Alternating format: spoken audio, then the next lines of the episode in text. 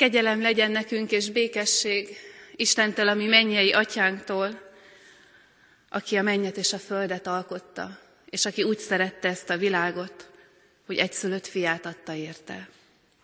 Amen. Szeretettel köszöntöm a ma esti gyülekezetet. Kezdjük meg az Isten tiszteletünket a 102. Zsoltárunk a hét énekének, vőjti énekünknek az éneklésével. A 102. Zsoltár első versét énekeljük fönnállva.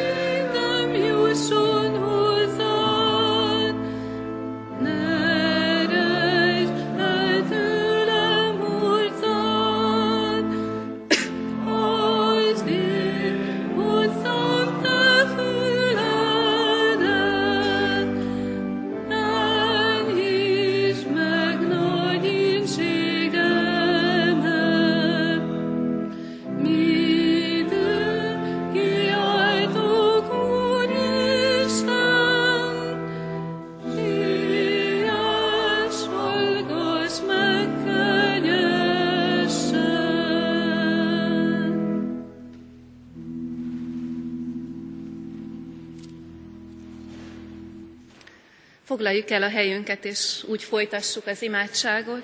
Ugyanennek a Zsoltárnak énekeljük a második, a negyedik és a hetedik, nyolcadik, kilencedik verseit. Második, negyedik, hetedik, nyolcadik, kilencedik verseit.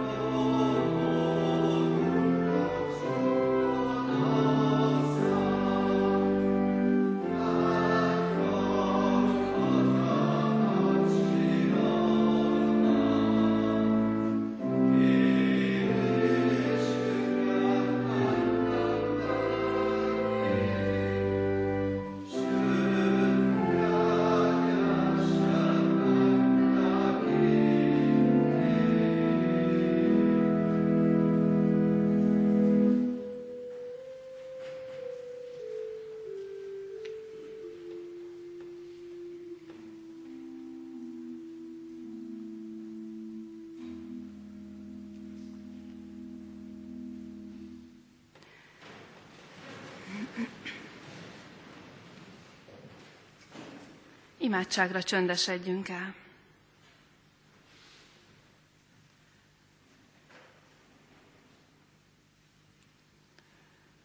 Atyánk, egy földi élet kevés, hogy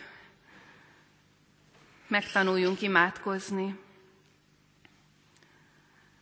Egy földi élet kevés ahhoz, hogy megtanuljuk, hogy hogyan járjunk a Te utaidban, amit annyira szeretnénk, amit olyan régóta próbálunk és járunk, ahogy tudunk.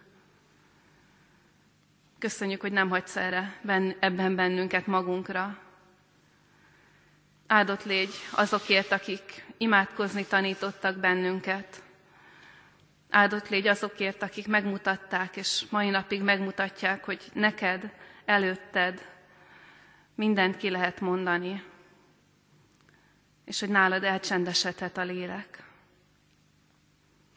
Köszönjük, Urunk Istenünk, ennek a bizonyságát a Zsoltárok könyvében, és köszönjük, hogy most ezt adtad elénk ebben a bőti időszakban. Tanuljunk hozzád kiáltani, másokért, magunkért, az országodért,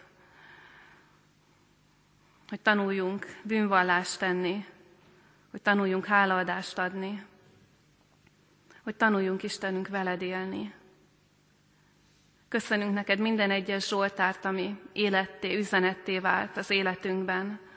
Hadd könyörögjünk most, hogy ezt a mait is tedd nekünk szóló üzenetté, tedd bennünk szóló imádsággá. Amen. Isten igéjét a 102. Zsoltárból olvasom.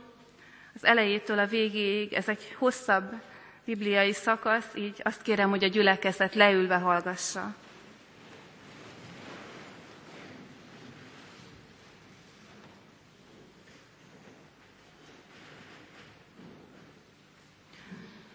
A nyomorult imádsága, amikor elcsügged, és kiönti panaszát az Úr előtt.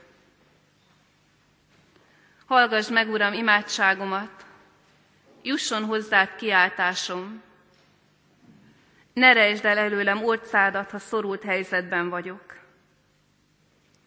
Fordítsd felém füledet, ha kiáltok, siess, hallgass meg engem. Mert elmúlnak napjai, mint a füst, izzanak csontjai, mint a parázs. Szívem olyan, mint a levágott és elszáradt fű, még az evésről is elfeledkezem. Hangos jajgatásom közben húsom a csontomra száradt. A pusztai pelikánhoz hasonlítok. Olyan vagyok, mint bagolya romok között. Álmatlan vagyok, és oly magányos, mint madár a háztetőn. Minden nap gyaláznak ellenségeim, csúfolóim átkoznak engem. Hamut eszem kenyérgyanánt, és italomat könnyekkel keverem háborgó haragod miatt mert fölemeltél, és eldobtál engem. Napjaim olyanok, mint a megnyúlt árnyék, én pedig elszáradok, mint a fű. De te, Uram, örökre megmaradsz, nemzedékről nemzedékre emlegetnek. Indulj hát irgalomra Sion iránt, mert ideje, hogy megkegyelmez neki. Itt van már az ideje, még a köveiben is gyönyörködnek szolgáid, a porán is szánakoznak. Félik majd, Uram, nevedet a népek, és a föld királyai dicsőségedet, mikor felépíti Siont az Úr, és megjelenik dicsőségesen. Törődik a gyámoltalanok imádságával, nem veti meg imádságukat. Meg kell ezt írni a jövő nemzedéknek, hogy dicsérje az Urat az újjáteremtett nép. Mert letekintett az Úr a szent magasságból, lenézett a mennyből a földre, és meghallgatja a foglyok sóhajtását, és megszabadítja a halára ítélteket. Hirdessék az Úr nevét a Sionon, és dicséretét Jeruzsálemben, mikor összegyűlnek a népek és országok, hogy az Urat tiszteljék. Erről megrövidült, megtört az úton, megrövidültek napjaim. De ezt kérem, Istenem, ne vedd el életemet annak delén, Te, kinek évei nemzedékről nemzedékre tartanak. Te vetettél hajdan alapot a földnek, az ég a te kezed alkotása. Azok elpusztulnak, de te megmaradsz. Mind megavulnak, mint a ruha, váltod őket, mint az öltözetet. Ők változnak, de te ugyanaz maradsz. Éveidnek soha sincs vége. De szolgáid fiai színed előtt lakhatnak, utódaik is megmaradnak. Amen.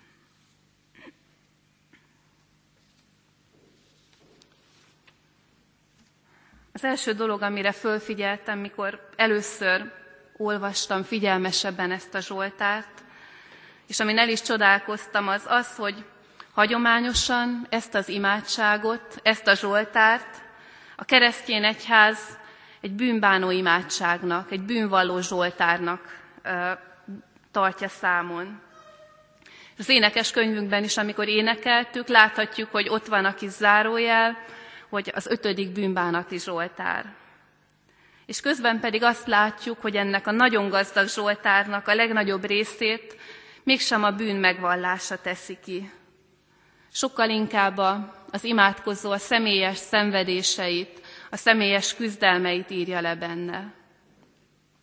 És ugyanígy a feloldást ebben a Zsoltárban nem annyira a bűnbocsánatnak az elemi átélése, mint a 32. Zsoltárban, vagy az 51-ben, hogy Isten levetted rólam a kezedet, megbocsátottad a bűneimet, és én újra élek, hanem sokkal inkább az adja ebben a Zsoltárban a feloldást, hogy az imádkozó elmondja a panaszát Istennek, és utána egy bátor mozdulattal rátekint az Istenre, aki örökké megmarad, és akiben bízik, hogy annak a terve vele és mindenkivel, minden Isten egész népével jó.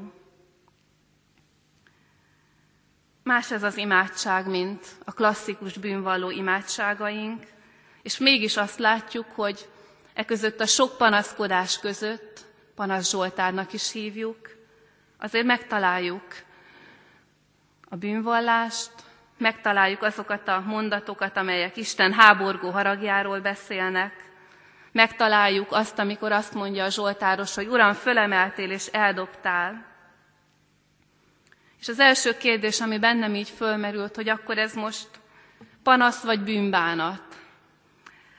Hogy csak bűnbánattal viheti oda az Isten a panaszait, vagy az ember az Isten elé, csak bűnbánattal viheti a panaszait is hogy azt jelentik ezek a mondatok ebben a nagy panasz Zsoltárban, ebben a nagy elhagyatottságban, amit Isten elé visz, hogy hát ez a belépő az Istenhez.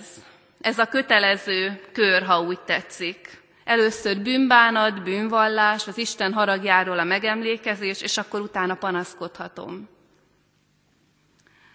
Vagy hogyan kapcsolódik egymáshoz a szenvedés, a bánat, a magány, és az, az Isten ítélete, a bűn és a bűnbánat. És azt gondolom, hogy Isten népe mi nagyon sokszor ebben a kérdésben két szélsőség között ingadozunk. Az egyik szélsőség az jó barátainak a gondolkodása, akik azt mondják, hogy ha szenvedsz, ha bajod van, ha szomorú vagy, ha magányos vagy, annak oka van. Mégpedig egy vagy több konkrét bűn. És ha szabadulni akarsz a szenvedéstől, ha újra meg akarsz telni élettel, akkor találd meg ezt a bűnt, ezeket a bűnöket, és vald meg, bánt meg, és akkor Isten leveszi rólad a rád nehezedő kezét, és véget ér a szenvedésed. És még egy csavarral, hogyha nem találsz ilyen bűn, bűnöket, mint ahogy Jobb sem talált az életében, akkor még mindig ott a válasz, hát akkor az elbizakodottság akkor az elbizakodottságod az a bűn, ami kivívja az Isten haragját ellened, ezért szenvedsz, akkor bánd meg azt. Össze lehet így is kapcsolni a szenvedést és a bűnbánatot. És vannak, akik így kapcsolják össze. Ugyanakkor van egy másik szélsőség is, és én azt látom, magamon is ezt érzem, hogy e felé hajlunk jobban. Istennek ma élő, a fogyasztói társadalomban élő, jól élő, de sokat panaszkodó népe. Ez pedig az, hogy elutasítjuk az előző gondolkodást, azt, hogy minden szenvedés visszavezethető egy-egy konkrét bűnre, de annyira elutasítjuk ezt, hogy a végén eljutunk odáig, hogy tulajdonképpen a szenvedés és a bűn között nincs semmilyen kapcsolat. Nem lehet tudni, hogy miért, miért van szenvedés. Nem lehet tudni, hogy miért szenvedek, vagy miért szenvedsz. Mert hogyha már összekapcsoljuk a bűnt és a szenvedést, akkor az már, akkor az már megbetegítő, az már neurózist okoz. De éppen ez a gondolkodás az Isten népében, népét odáig juttatja, hogy a szenvedést tapasztalunk magunk életében, mások életében, a népünk életében, az ritkán indít bennünket önvizsgálatra, és még ritkábban bűnbánatra. Az a meggyőződésem, hogy a Szentírás egyik szélsőséget sem hozza elénk, sokkal inkább azt látom, hogy Isten népének tudnia kell azt, mert Isten egyértelműen elénk adja, hogy a szenvedés és a bűn nem elválasztható egymástól. Hogy minden szenvedésnek és minden bajnak végső soron az oka az a bűn, az az elszakadottságunk az Istentől.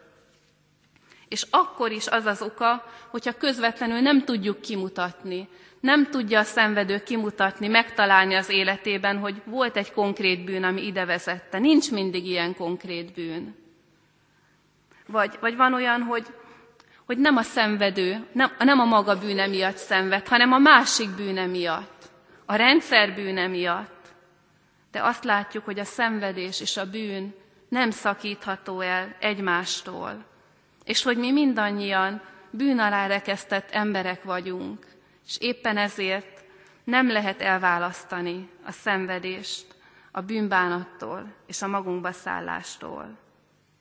Egyébkénti szenvedés is addig lesz, amíg lesz bűn. Vagyis Krisztus eljöveteléig, és az új ég, és az új föld megteremtéséig. Ezért azt gondolom, hogy ha Isten népeként komolyan vesszük ezt az összefüggést, hogy szenvedés és bűn összetartozik, legfeljebb nem ilyen A-ból B-be módon, akkor az meg kell, hogy indítsa Isten népét. Minden szenvedés, a sajátja is és a másé is. Sőt, bűnbánatra kell, hogy indítsa. Ismerjük Nehémiás történetét, ugye ő az a Isten népének az egyik tagja, aki már a babiloni fogságban, a királyi udvarban él, szolgál, éli meg a hitét, és egyszer csak üzenetet kap otthonról, vagy hírnökök jönnek otthonról, hogy Jeruzsálem falai lerombolva, a város kiszolgáltatva az ellenségnek. És Nehémiás elkezd keseregni, elkezd sírni. Érthető. Mert az Isten népe gyötörtetik.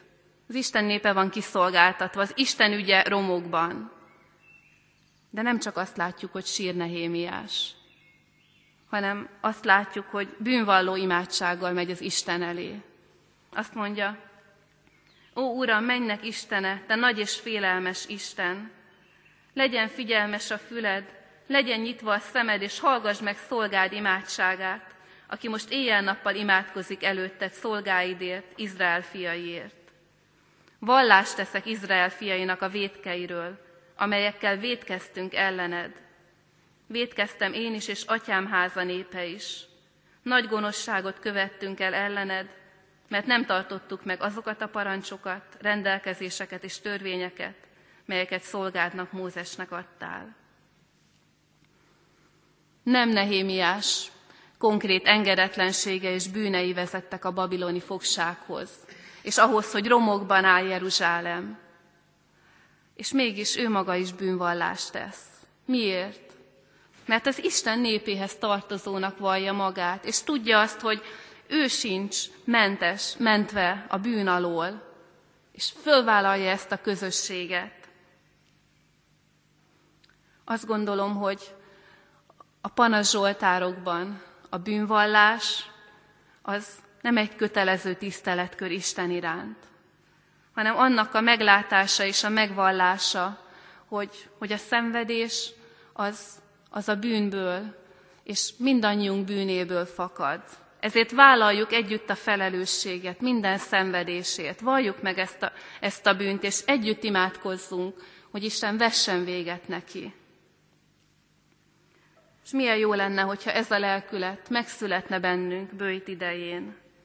Hogy a tragédiák, a sajátjaink, a mások tragédiái végre megindítanának bennünket.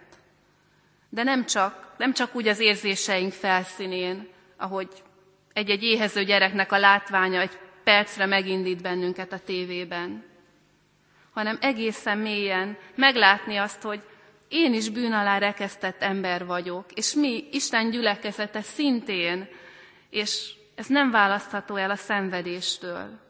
Éppen ezért a bőjt legyen a bűnvallás időszaka, és az imádkozásé a szenvedőkért. Legyünk azok mi magunk, legyen az a mellettünk ülő a padban, legyen az a családtagunk, legyen az a népünk. Azon gondolkoztam, hogy ez a feszült helyzet Ukrajna és Oroszország között, meg egyáltalán a térségben elindít-e akár az orosz, akár az ukrán egyházban egyfajta önvizsgálatot, bűnbánatot, a magunk felelősségének a keresését. És nyilván nem úgy van, hogy az egyház hibás ezért a helyzetért, de eljuttat-e a szenvedés bennünket oda, hogy minden szenvedésben megvan a magunk felelőssége. És ezt oda tehetjük Isten elé, és utána pedig könyöröghetünk, hogy Uram, ves véget ennek, hogy építsd föl Siont, építsd föl az életemet, az életünket, a gyülekezetünket, az egyházunkat, építsd föl Jeruzsálem falait.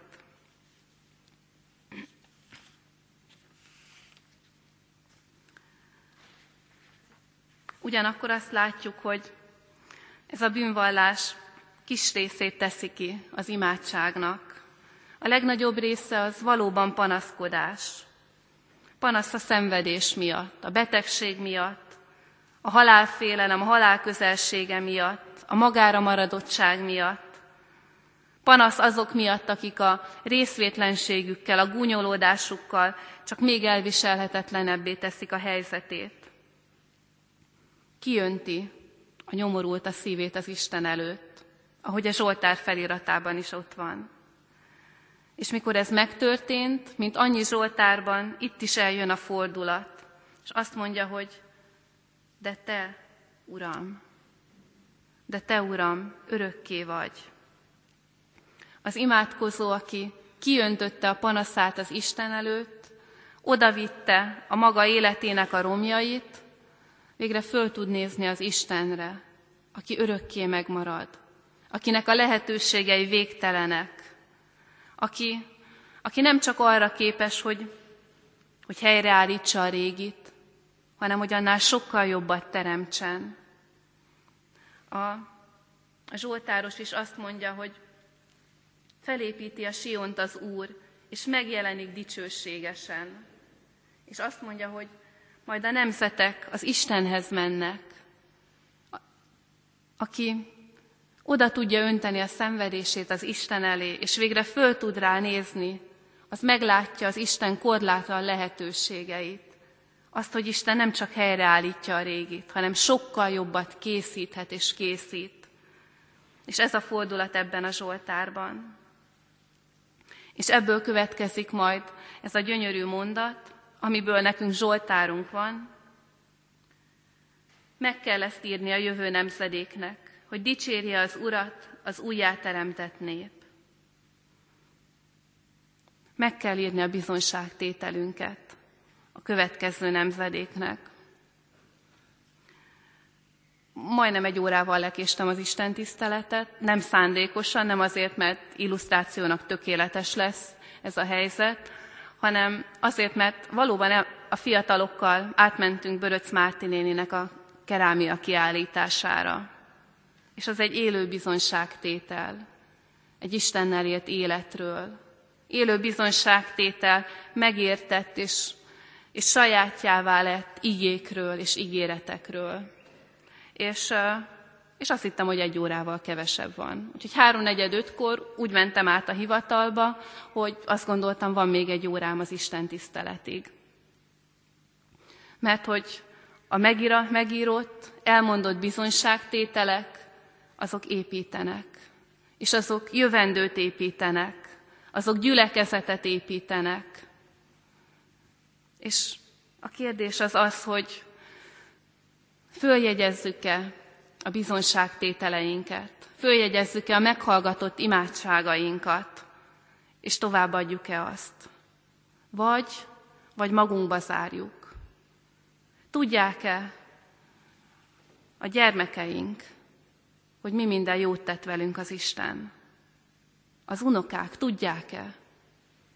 Hallották-e? És nem egyszer, nem kétszer, amikor bizonyságot kezd tenni, vagy mesélni kezd Istennek egy gyermeke, azt nem mondják meg még a mai fiatalok se.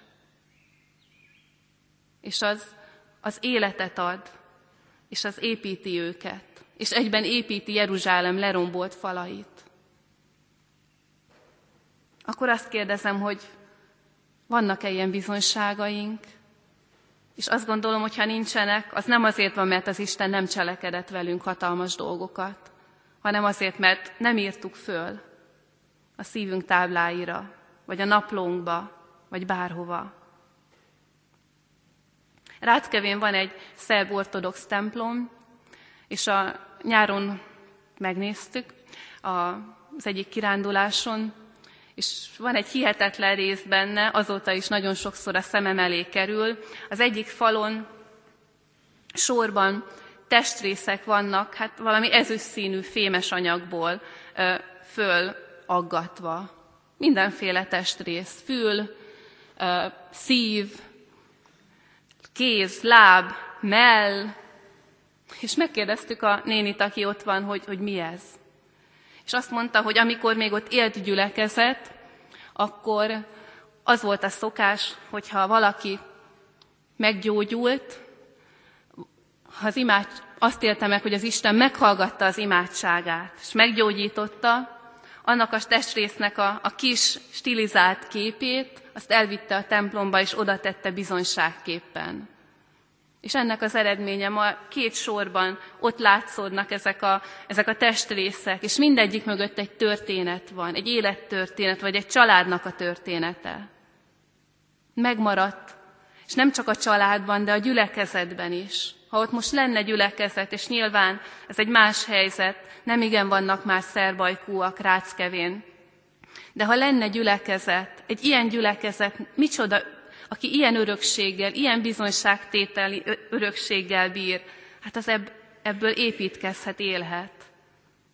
Továbbadjuk-e, megírjuk-e a következő nemzedéknek a bizonyságtételünket. És ezzel szemben lehet ezzel kellett volna kezdeni, a negatív példával és utána a pozitívval. Egy történet, amit nagyon közelről néztem a távolabbi családban, egy családban az édesanyja meghalt, mikor a gyere, miután a gyermeke megszületett, néhány hónappal nagyszülők nevelték. És nagyon sok keserűség volt ebben a családban.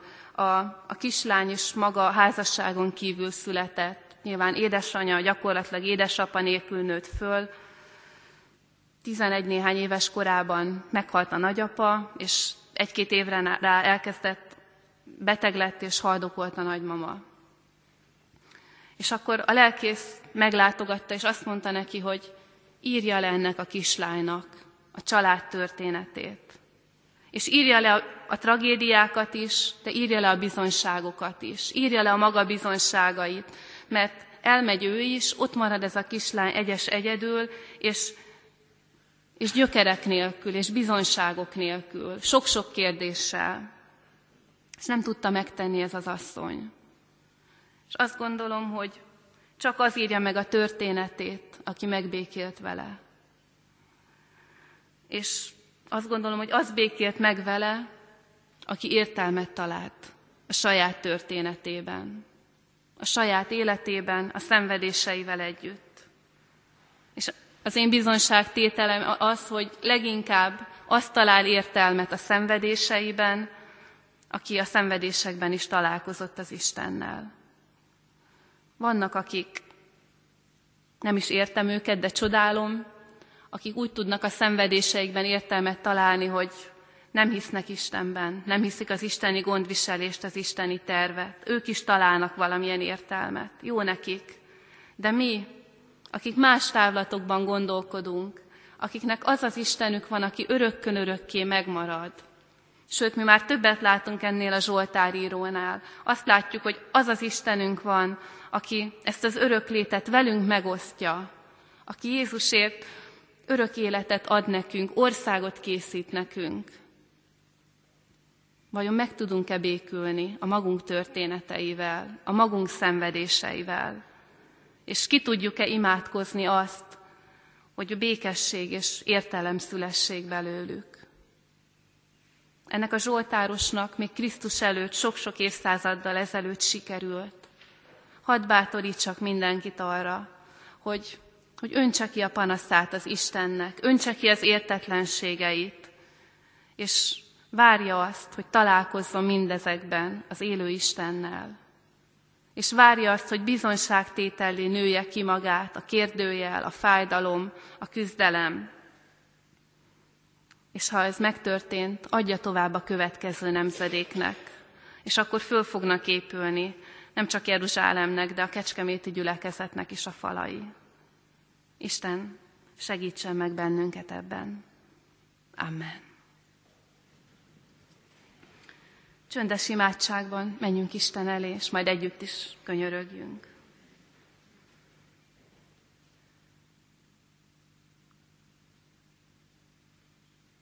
Áldjad lelkem az Urat, és egész bensőm az ő szent nevét.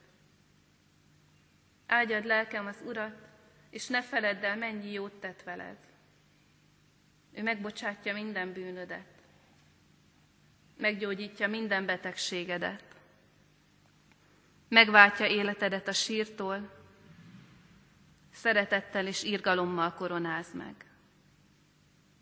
Betölti javaival életedet, megújul életed, mint a sasé. Minden elnyomottal törvényesen és igazságosan bánik az Úr. Megismertette útjait Mózessel, cselekedeteit Izrael fiaival.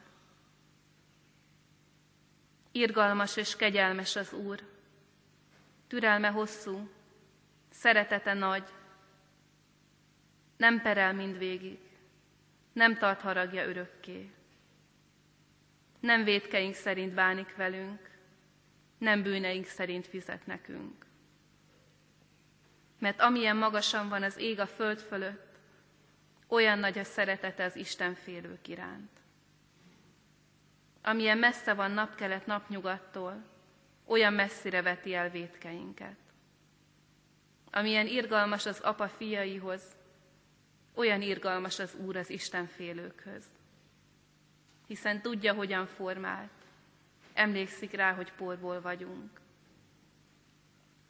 Az ember napjai olyanok, mint a fű, úgy virágzik, mint a mező virága. Ha végig söpör rajta a szél, vége van, még a helyét sem lehet felismerni.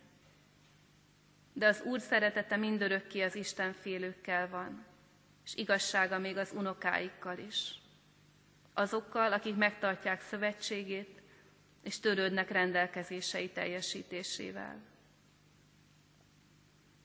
Az Úr a mennyben állította fel trónját, királyi hatalmával mindenen uralkodik. Áldjátok az Urat angyalai, ti hatalmas erejűek. Áldjátok az Urat ti seregei, szolgái, akaratának végrehajtói. Áldjátok az Urat ti teremtményei mindenütt, ahol uralkodik. Áldjad lelkem az Urat. Amen. Jézus Krisztus imádságával is könyörögjünk.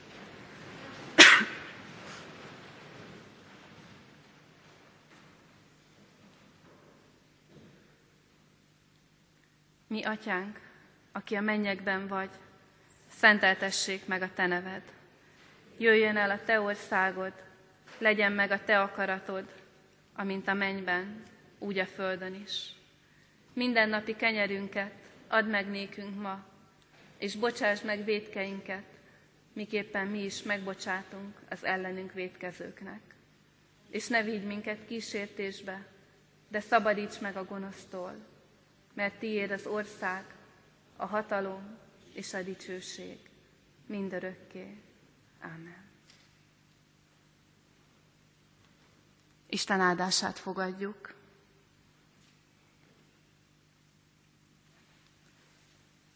Szeret az Úr, nem fogyott el irgalma, minden reggel megújul. Amen.